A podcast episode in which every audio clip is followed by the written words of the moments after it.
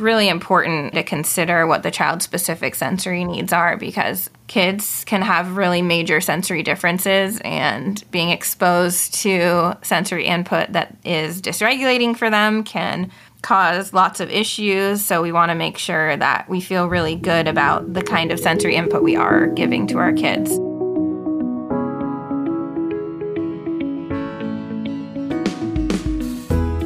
SLPs, I'm Michelle, and this is the Pep Talk Podcast for continuing education. This podcast provides furthering knowledge on topics related to speech-language pathology. I interview experts in our field to bring you the most up-to-date information so you can go out into your workplace and feel more confident and learn new skills.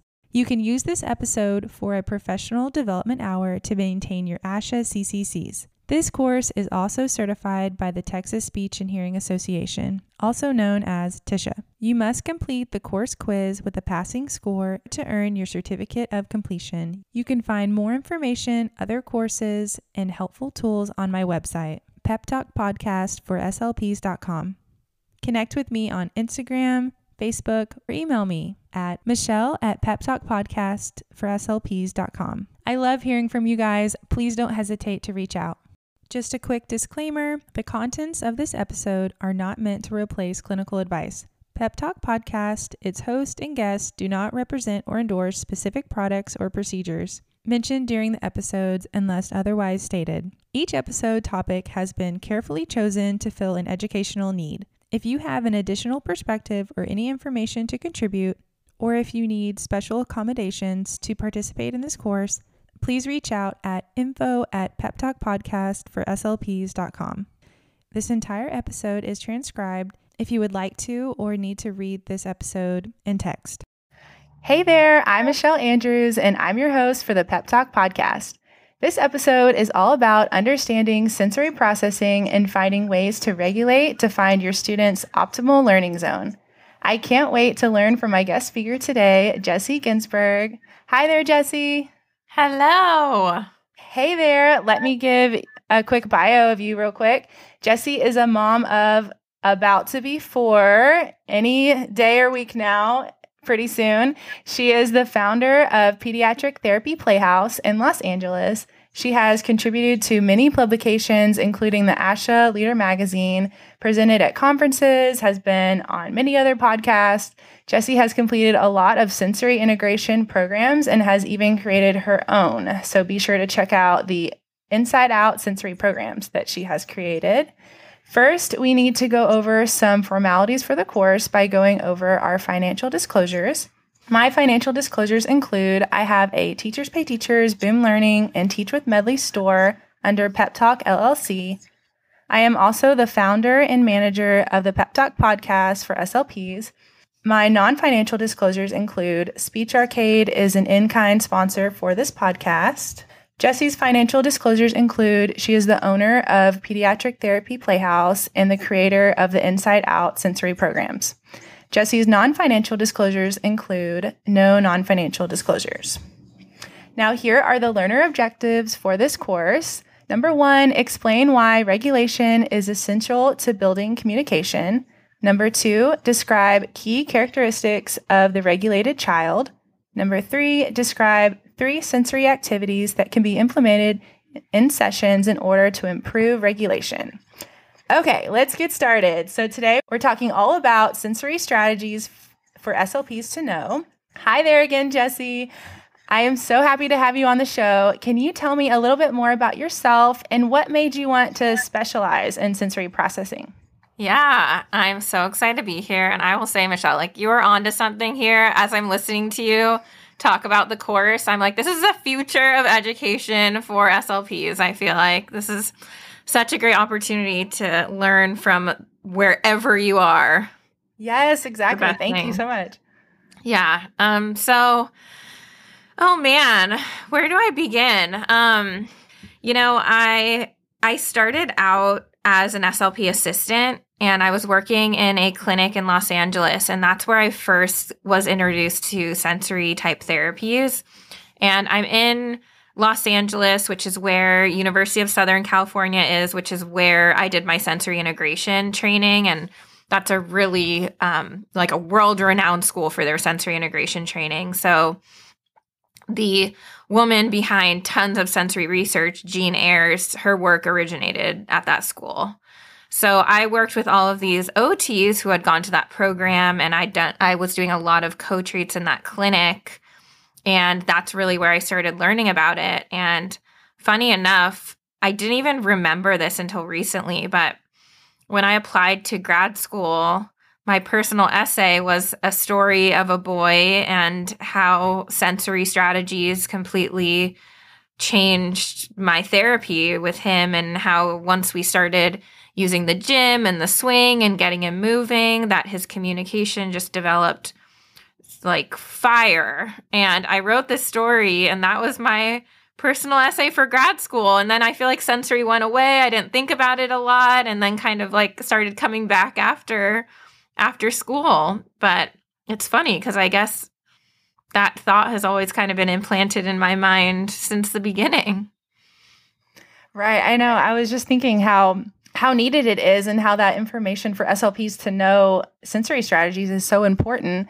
But I'm thinking back to grad school, and besides just saying, yes, kids have sensory needs, there wasn't a class just on that. There could have been several classes on that, really.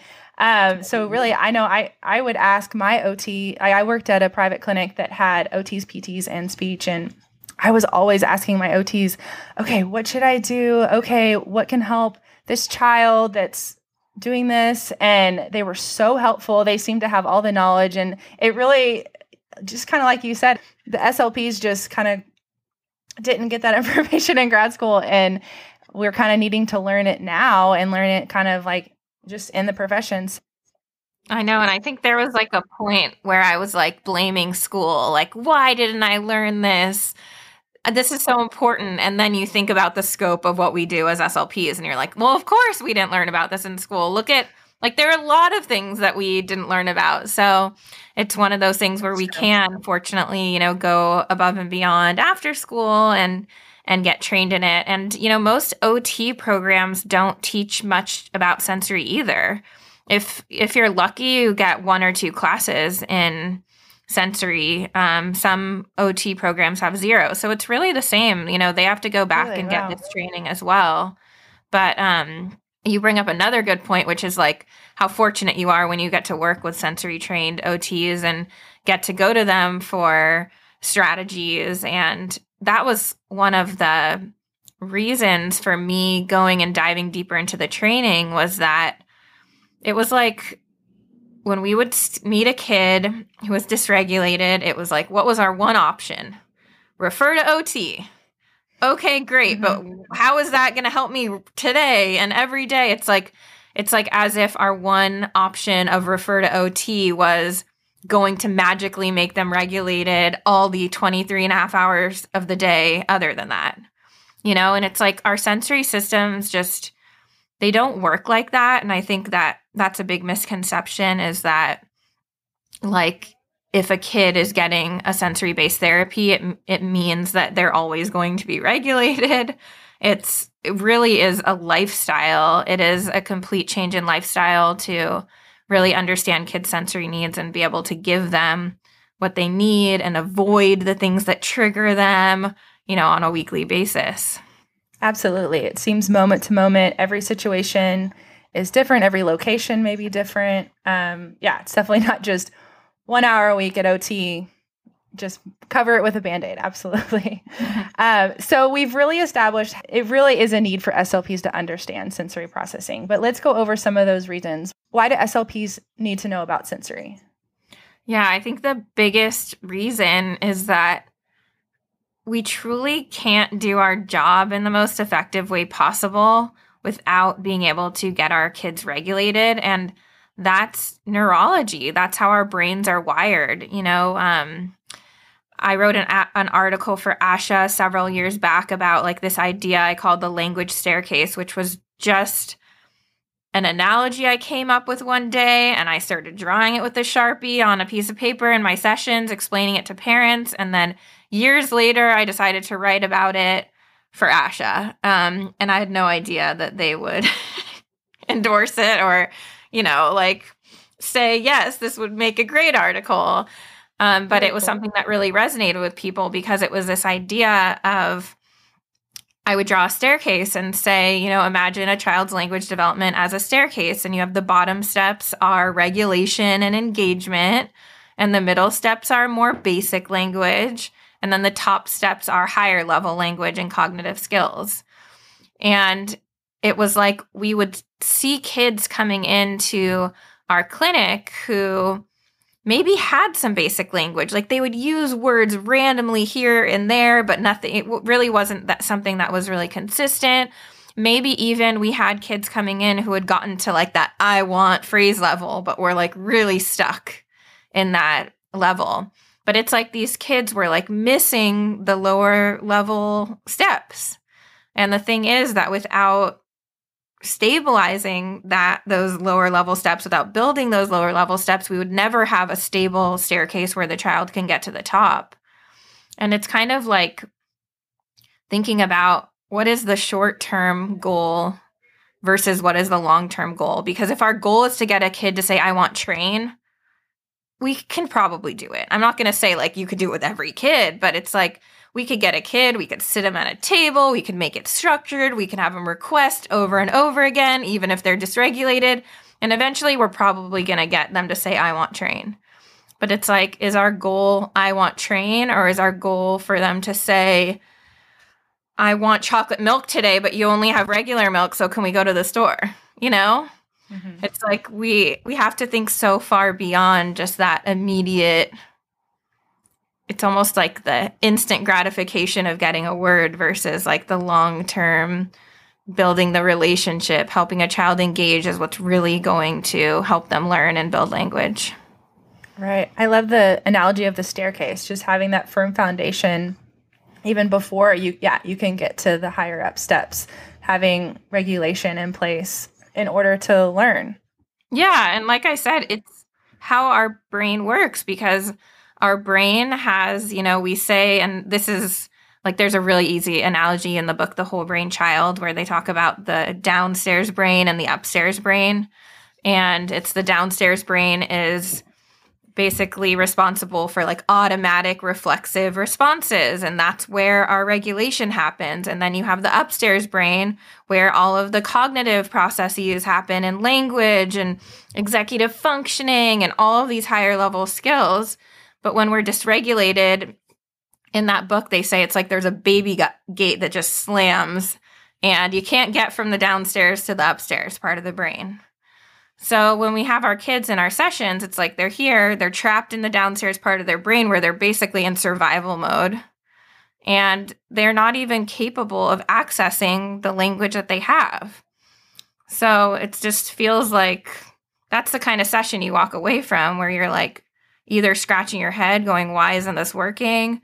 Or you're like feeling horrible about yourself as a therapist. Or you feel like you're totally wasting their time because they're so dysregulated that you haven't even been able to work on their language. Yeah, absolutely. That's very common. And that's why this information that you're sharing is so crucial. I just feel like you're doing so much for our field by being such an advocate for sensory, because really no matter what little niche you're in, like AAC, even feeding, articulation, every SLP really should know, some of this information. This is so important. Okay, so let's talk about those key characteristics of a regulated child.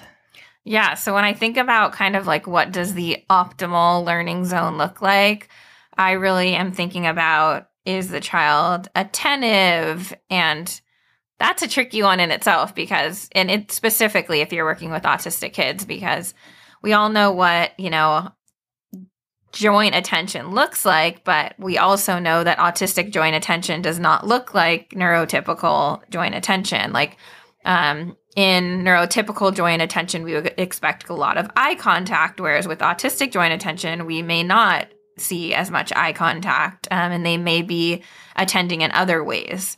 So I say that even though it's definitely something tricky, something to watch in your clients over time and try to get more comfortable in understanding.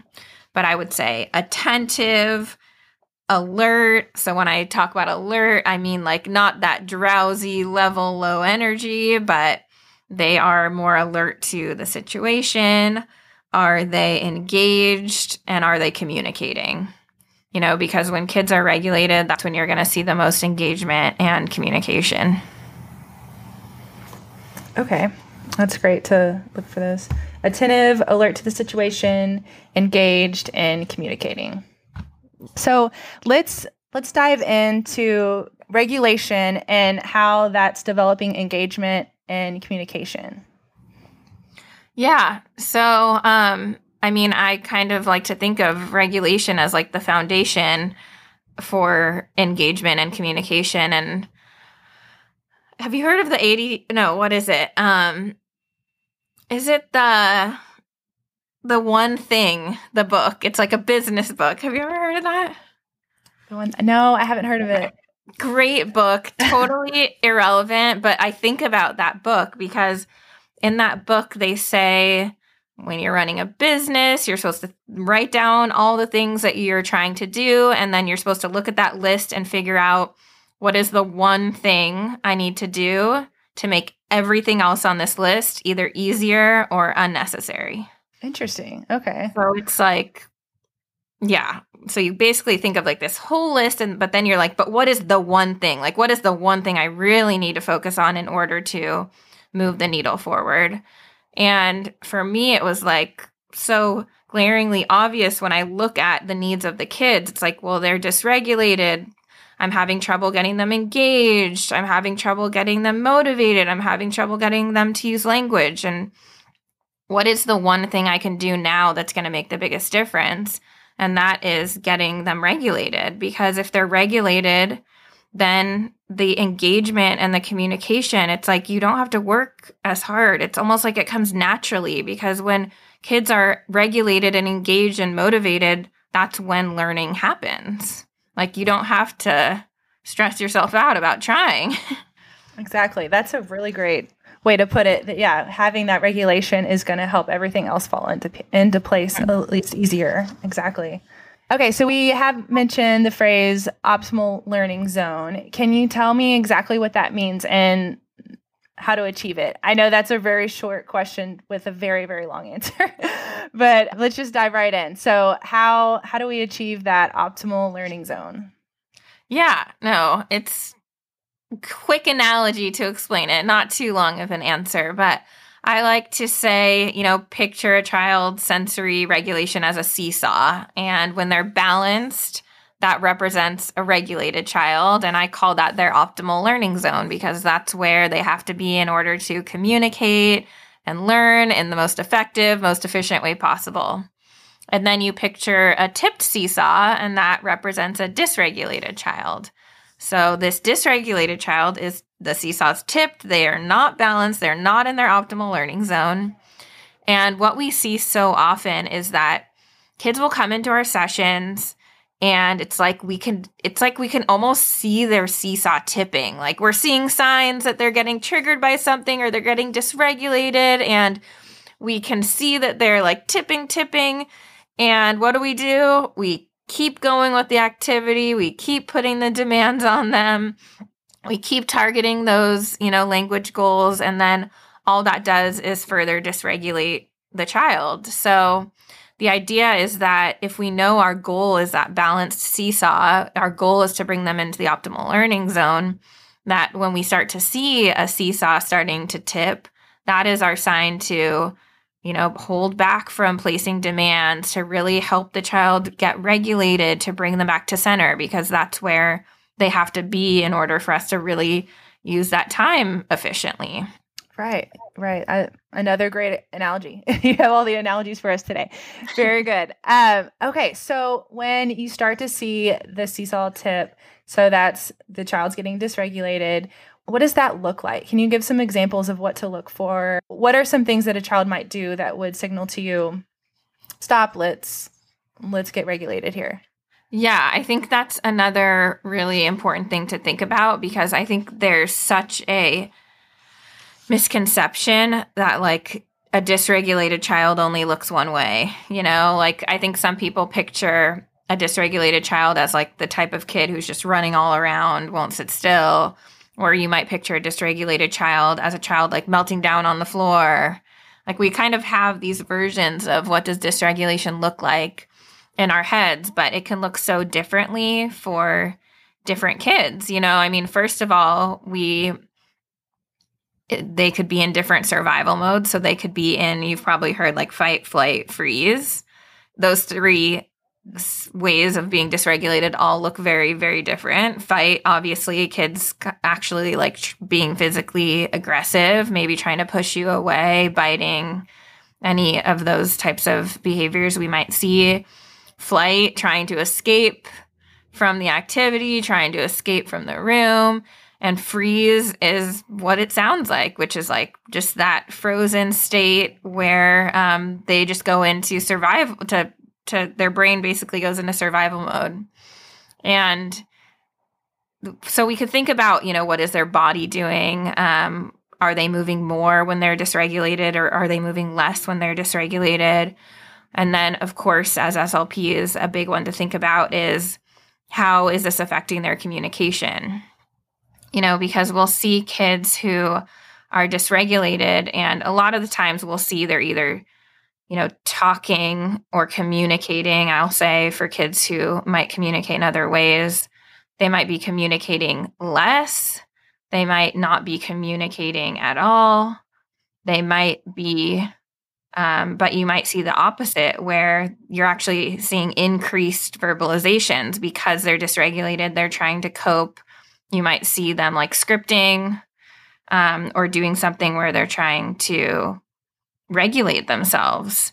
In terms of language, we might see just like a lower level of complexity in their language when they're dysregulated, which could look opposite for like an analytic language processor. It might be that they would normally use longer sentences and now they're using single words, or they're going back to using gestures or pointing, versus like a Gestalt language processor, which I know you did a show on recently.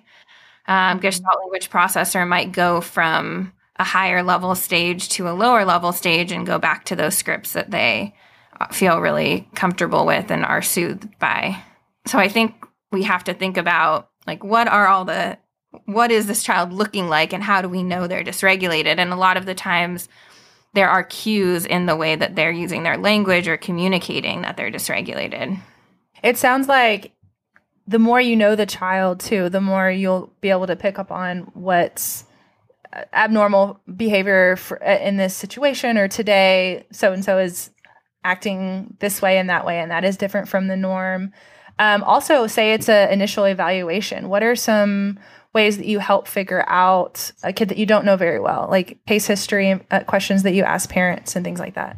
Yeah, I mean, fortunately, you know, one of the benefits of being in a clinic is getting that parent interaction. But I always laugh at myself because I will think that I know a kid like perfectly, and then I'll talk to the parent, and then it's like that puts me in my place, you know?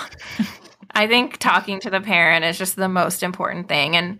And kids can be completely different in different environments. So that's something that I always like to consider. You know, a child might be very different at home when they're in their comfortable place with their people around them where they're safe and it's predictable. And they could be very different in therapy one-on-one. And then they could be a completely different kid in a classroom. So when we are looking at a child's, you know, language and sensory needs, we're always trying to get information from as many people as possible, because us creating, you know, we'll assess a child's sensory needs, but just because something works in the therapy session does not mean that's what the advice would be of something they need to do at home or in school. It could be very different. That's very true. The different situations, it's going to be very different. Wish it was an easier answer. Yeah. Is there a questionnaire or something that you could, say you worked at a school, that you could maybe give to the teacher and send home to the parent to learn that information? Does that exist? I don't even know. There's a lot of stuff. Yeah. There's a lot of like, you could just Google sensory preferences and things and come up with checklists. There's the sensory profile, which is an assessment that you can use if you're trained, which is something we'll use here. And then I have a assessment I created in my program. So that's what we will generally use here. Nice. I know. I was about to say, I'm sure you have something, but very cool. Awesome. Okay. So now we've painted the picture of what dysregulation can look like. So how do we help tilt the seesaw back to a balance? What are some strategies that you like to use? Yeah. So one thing this was like life-changing for me to realize, and you're a parent, so you get this too, but it's just funny how with me, I like dive into this research because I'm trying to help my clients, and then it ends up like helping my entire family with all the children at home and all the dysregulation that happens. But something that I learned that was so eye-opening for me was about how kids can have different states of arousal, but essentially like different levels of energy that can range from low to high. And you think about a child with a lower level of arousal. I like to say that's like Eeyore, right? Like more passive, wandering, slower, lower energy. And then you have got the high energy, which is like Tigger and nonstop on the move, go, go, go. So we've got these different levels of arousal, and it's very, very normal for us to move through these throughout the day. So like we all wake up and we are an Eeyore, you know, we are like, unless you're like my fiance, Chris, he like springs out of bed. He's like Tigger from second one. But it's so like funny. Most people, you wake up, you're groggy, you're not quite like alert yet. You need 8 cups of coffee if you're me before you start to get into that more optimal level of energy. Mm-hmm. And maybe something stressful happens in your day and you all of a sudden end up in that high level of arousal because you get stressed out. But you're able to bring yourself back down. You're able to regulate yourself, bring yourself back down to that optimal level that you really want to be at for most of your day. So what happens is for most of us, you know, like I said, it's very normal for us to go through these kind of ups and downs throughout our day, depending on what's happening around us or how much sleep we got and all of that. But a lot of our kids will have a lot of trouble moving from state to state. So they might be a very high energy, high level of arousal kid almost all the time. Or the opposite, they might have that lower level of arousal. And the thing is that neither one of those states are going to be that optimal area that we really want them in order to be in that like engaged and communicative and alert place. So one step is thinking about, does this child have a lower level of arousal or a higher level of arousal? And that really helps us to tailor strategies specific to helping them. So should I dive into some of those? Yes, we're ready.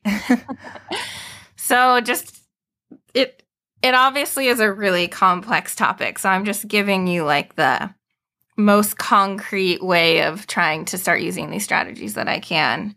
But it's really important, I will say, to consider what the child's specific sensory needs are, because kids can have really major sensory differences, and being exposed to sensory input that is dysregulating for them can like cause trauma. It can cause lots of issues. So we want to make sure that we feel really good about the kind of sensory input we are giving to our kids. So I think that kind of is covered in the assessment case history type of the portion. But once we know that, we can think about, in general, if we have a kid who has this high level of arousal, we want to give them calming strategies because that's going to lower them down. And then the opposite for kids who have a low level of arousal. For kids who have a low level of arousal, we want to give them alerting strategies so that we can bring them up. And in theory, this sounds easy, but when you actually try to do this, it's really hard because it's very counterintuitive. It's like, you know, when you go to like a sporting event and you don't even care. I don't know if you're a sports type person, are you?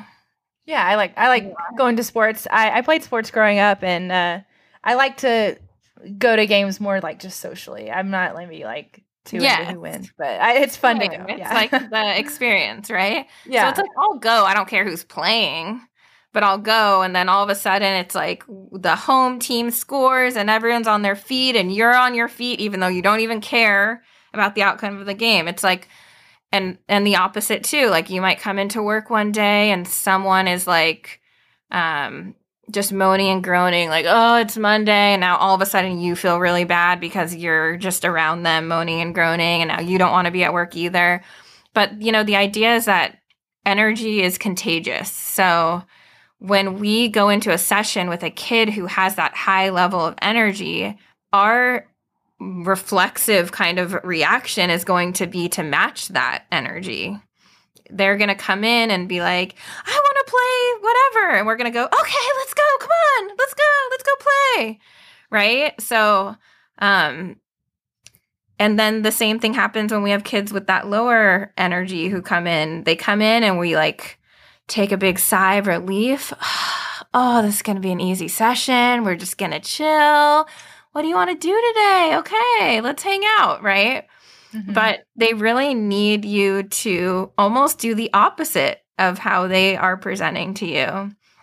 So it's having a Tigger come into your session. They don't need another Tigger in their presence because energy is contagious. You bringing that high level of energy is only going to increase their level of energy even more, and it's going to then increase yours, and you're going to start to feel stressed and anxious, and the child's going to feel more dysregulated, and it's like it gets to a point where it just escalates so quickly. So when you have a Tigger come into your session, you really want to try to be that calming source for the child.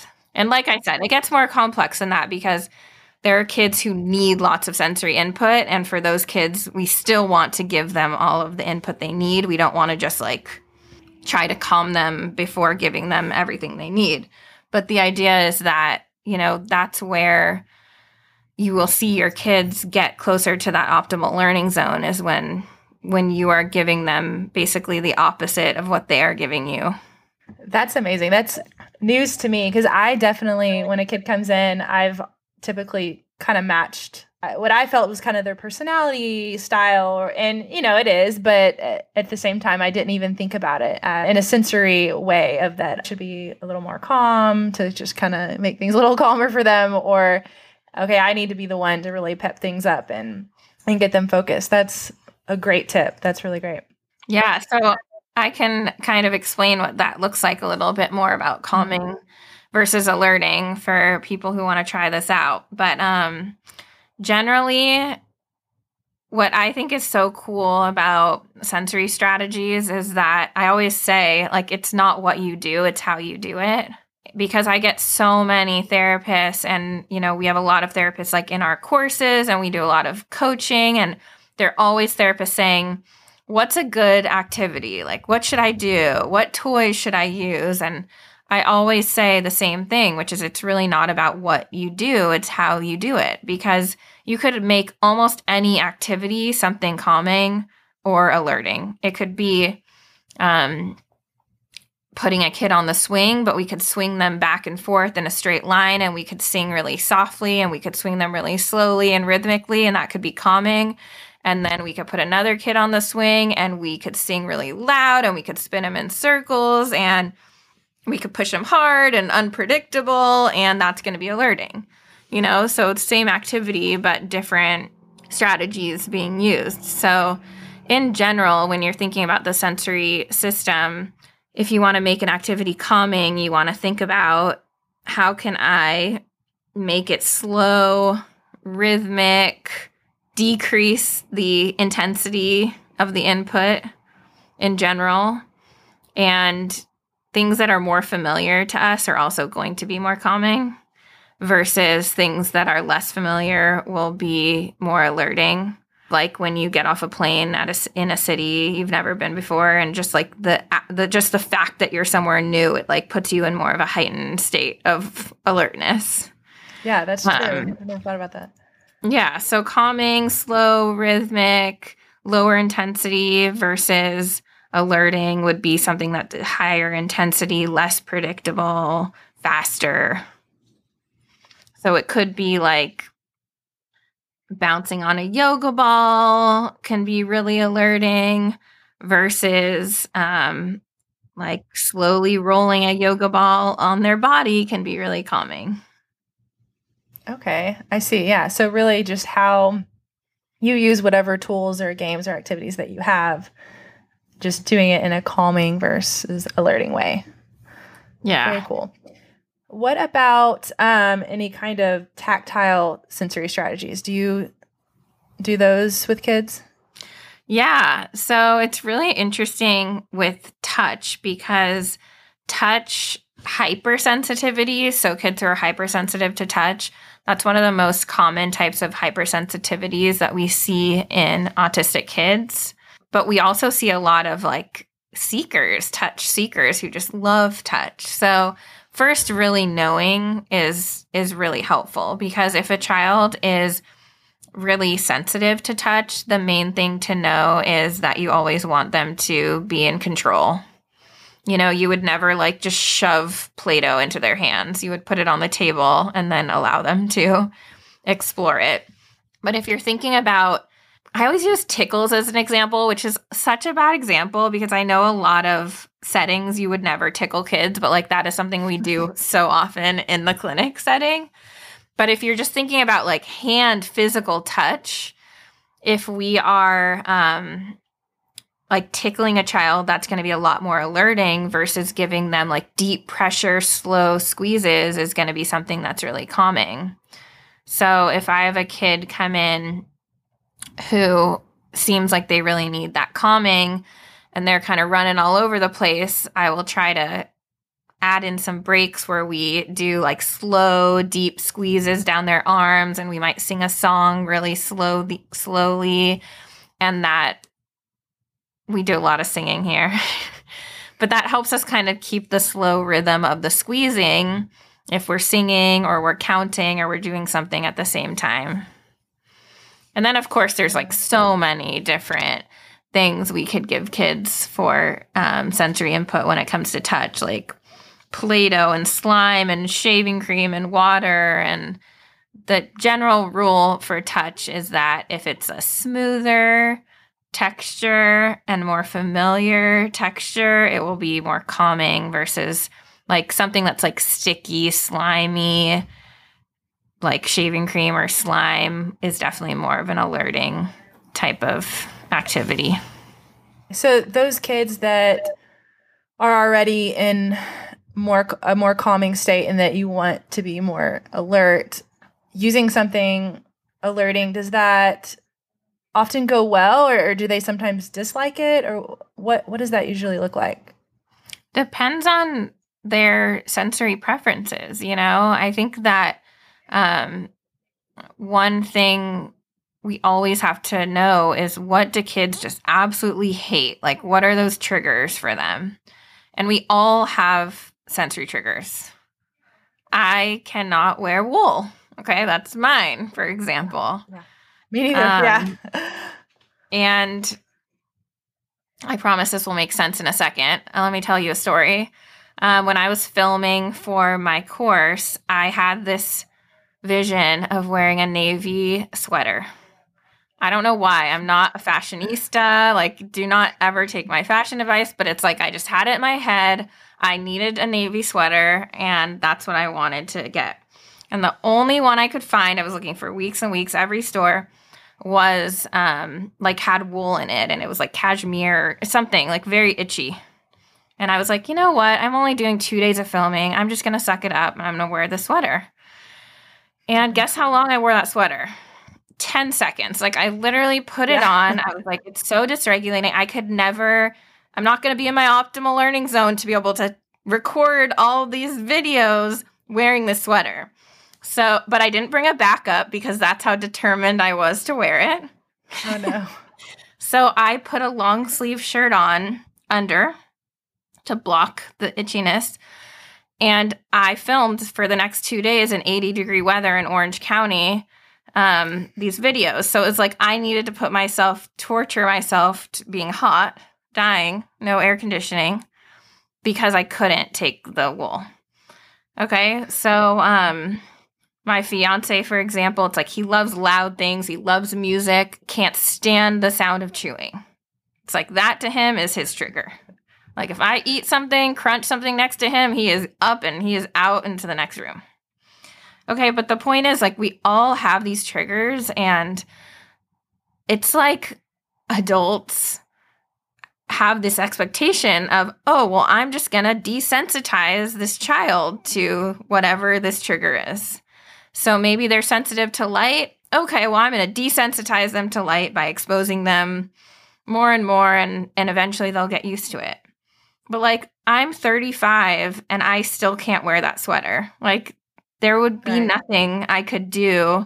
It's like I'm not going to go buy a sweater that's a little itchy and then one that's a little itchier and build my tolerance. It's just like I don't have it in me. Right. You don't need to wear the sweater more to get used to it. That sounds like torture. Exactly. Yeah. But that is unfortunately like such a common practice in the field of sensory, is trying to increase kids' tolerances. And I'm not saying that we can't. And in some cases, there are ways to do it that are gentle and easy and appropriate and okay and not traumatic. But unfortunately, a lot of times it just doesn't go that way. It just ends up being something that like is more traumatizing. And if we listen to the autistic community and people with sensory differences, like they will tell you how traumatizing things were like that for them. It's kind of this idea that like our goal of sensory is not to desensitize kids to the things that bother them. Our goal is to figure out what they love and give them that, and figure out what they don't like and keep them away from that. Yeah, I believe it. I was just thinking about even myself, my children, different things that have come up, and I've discovered that I think I'm very sensitive to smells. And that's not something I've ever really thought about with kids in different environments, you know. Maybe you're pregnant again. No, I'm not. That's true. No, I'm not. But that's true. Even non-pregnant, I would, anytime I'm in an Uber, which isn't very often, they often have car air fresheners. And I just about throw up. I've noticed anytime there's that kind of fake smell, it just makes me sick to my stomach. And I just can't imagine like someone just putting me in a room and like turning up the smell, filling it with those room fresheners. Mm-hmm. I would just throw up. It's not going to make it better. What I need is fresh air. I don't need more air fresheners to just make a few air fresheners seem not so bad, you know, but that makes total sense. And like you said about the more you learn about this, just the more, you know, as a mom, I really can see in my own children too, that some things that possibly look like misbehaving or a behavior of some sort, but I think the root of it often is, you know, with I think even most kids probably a sensory. I know my daughter is, I think she's more of a seeker for sure. She's always wanting tickles, hugs, rough, you know, she's definitely more already kind of alert, I guess. Or maybe, well, I don't know. Actually, as you're talking, I'm like, well, she's this and now she's this. So are there some that can switch back and forth? Because I feel like sometimes she's very calm in certain situations. And then sometimes she is just bouncing off the wall, wanting, you know, all sorts of like alerting activities. Yeah, for sure. I mean, kids can definitely shift that kind of energy throughout the day. What would be less likely to shift is like what you're describing kind of with the smells, like their threshold, meaning like, do they want a little or do they want a lot? And those thresholds might change a little bit depending on a lot of factors. Like if you are really hungry, and then you get into an Uber and then they have that smell, it's probably going to make you even more nauseous because you're already like hungry or tired or something. But like your threshold for smell, like you'll always be sensitive to smell versus like so like your daughter may love big movement activities, and that's something that, you know, doesn't change. But yeah, no, in our family, we have like so many different sensory profiles among us. And Yeah, you bring up a good point of how much you think about your family, because it really does affect your day-to-day life. I mean, I have my son who's 6 is an avoider, and he gets bothered by things, and he's very, very sensitive.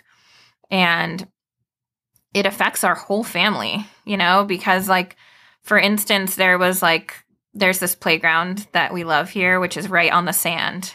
I'm like, win-win. Mom and dad get the beach, kids get the playground. This is like the ultimate Saturday for me. And one time we went there and it was windy. And he is so sensitive to like cold, so sensitive to wind. And he was just sitting on my lap the whole time, so miserable. And then next weekend when we wanted to go back, guess what he said?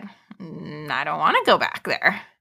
You know, and then it turned into like a snowball of like, well, I don't want to play at recess at school outside because it's windy, and I don't want to go outside. And it like escalated into these much more aversive responses he was having over time. But it's one of those things where it's like, had I not known that about his sensory system, I would have acted completely differently, because that's when you get into the parenting of like, no, you're fine. And it turns into like invalidating what they're feeling, because you just it doesn't make sense to you. It's not the way that you're experiencing the world. The way that they are experiencing the world is very different than the way you are.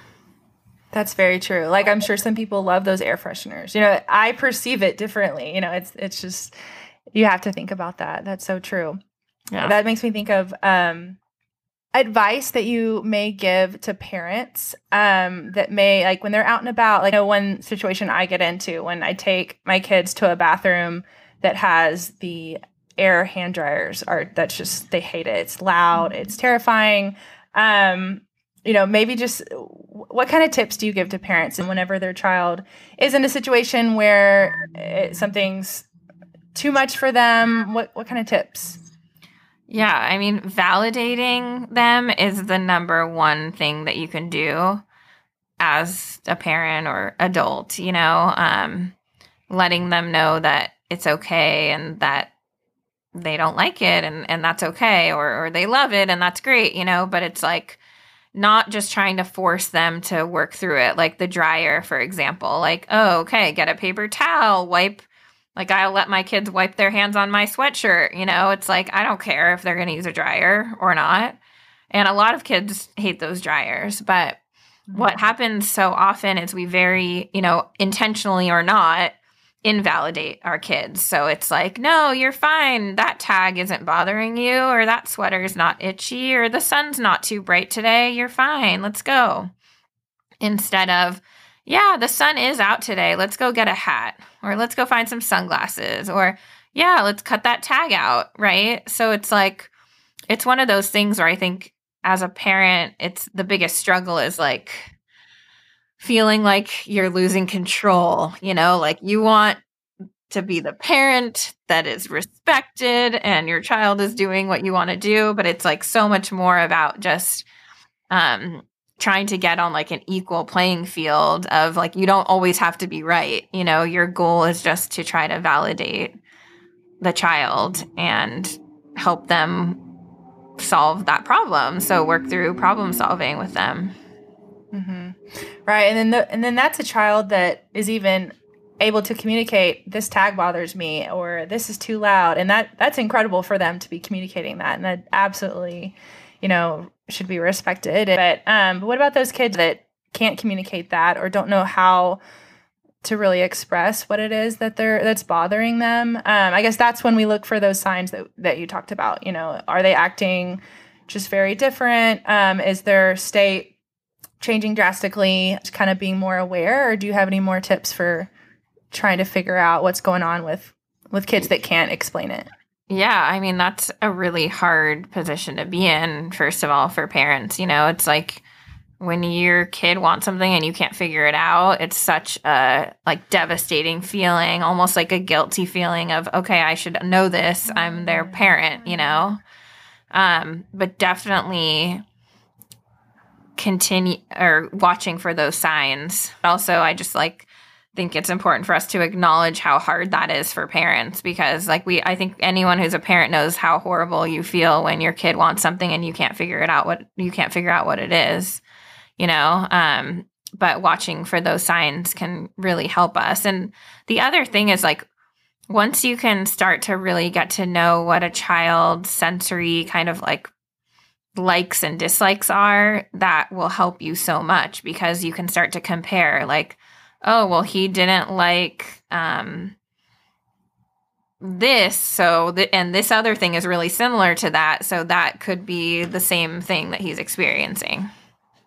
I feel like I could just like ask you random questions for hours, but we have to, I'm trying to stick to my script here a little bit. No, I appreciate it. Well, speaking of bathrooms, I just conversationally, my daughter, if it has the air dryer and then if it has the automatic flush, yes, those are they're terrifying. She is so scared of it, and I've done like the put the toilet paper over the sensor so it won't just scare her, like so she can feel safe that it's not going to just flush, you know, when she's not expecting it. But yeah, poor thing. Now at kindergarten, they have automatic flushes, and I was just like, no. So she wears headphones to just block out the noise, and she's just as happy as can be. It's like that solved it for her. She's not scared of it. And then now it's not even an issue for her. I asked her many times. She's like, yeah, I go to the bathroom. I use my headphones. It's fine. That's so awesome, like, that the school does you got that it. Later. Yeah, her teacher's really good about just helping the kids with whatever they need. So, and that's like the exact scenario of like, our goal isn't just to desensitize her to it. Although with stuff like that we can't really control, a lot of the times that is what happens over time. But what we see as people grow up, and like I have an autistic friend, she's in her 30s, and she said that it's not that she couldn't just like take it all in throughout the day. Like she would go through her day taking in all kinds of sensory input that bothered her, but then she would come home at the end of every day and meltdown. And she is an SLP and took my course, and that was the first time in 30 plus years of her life knowing about sensory and learning about it for herself. And she's like, I did not know that you could like do this. You could just make some changes throughout your day and come home and not have a meltdown. Like, how great is this? That's not how you just have to be in the evening. And that's just what happens for a lot of kids as they grow up, not having those needs validated, or they're not given solutions to those, or the accommodations like you're talking about with the headphones. And then it just ends up that they come home and then they just melt down because their body can't take anymore. And now they're at their safe space. It's so great to find those accommodations when you can, and not just wait for them to get desensitized to it or something. Yeah, definitely. Okay, well, you are such an inspiration. You've done so much research on sensory, and you have courses and all these things.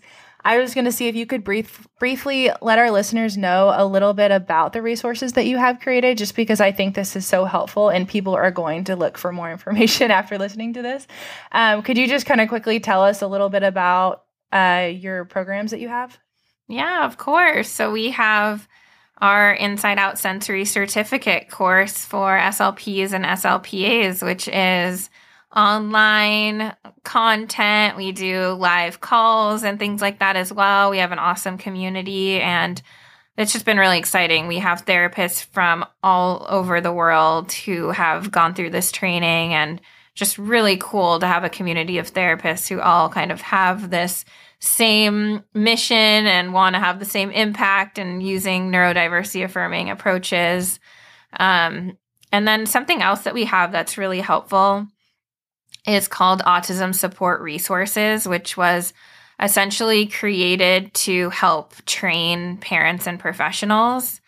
And how it came about was, I was working with this little girl, this kindergartner, and she had this massive team. It was seriously like 20 therapists among all of her one-to-one aides and all the therapies she was in, and her groups on the weekends, and her swimming lessons, and her extracurriculars. And I was like, man, if I could just get everyone on the same page at once, like, I cannot have these training conversations with 20 people every single week.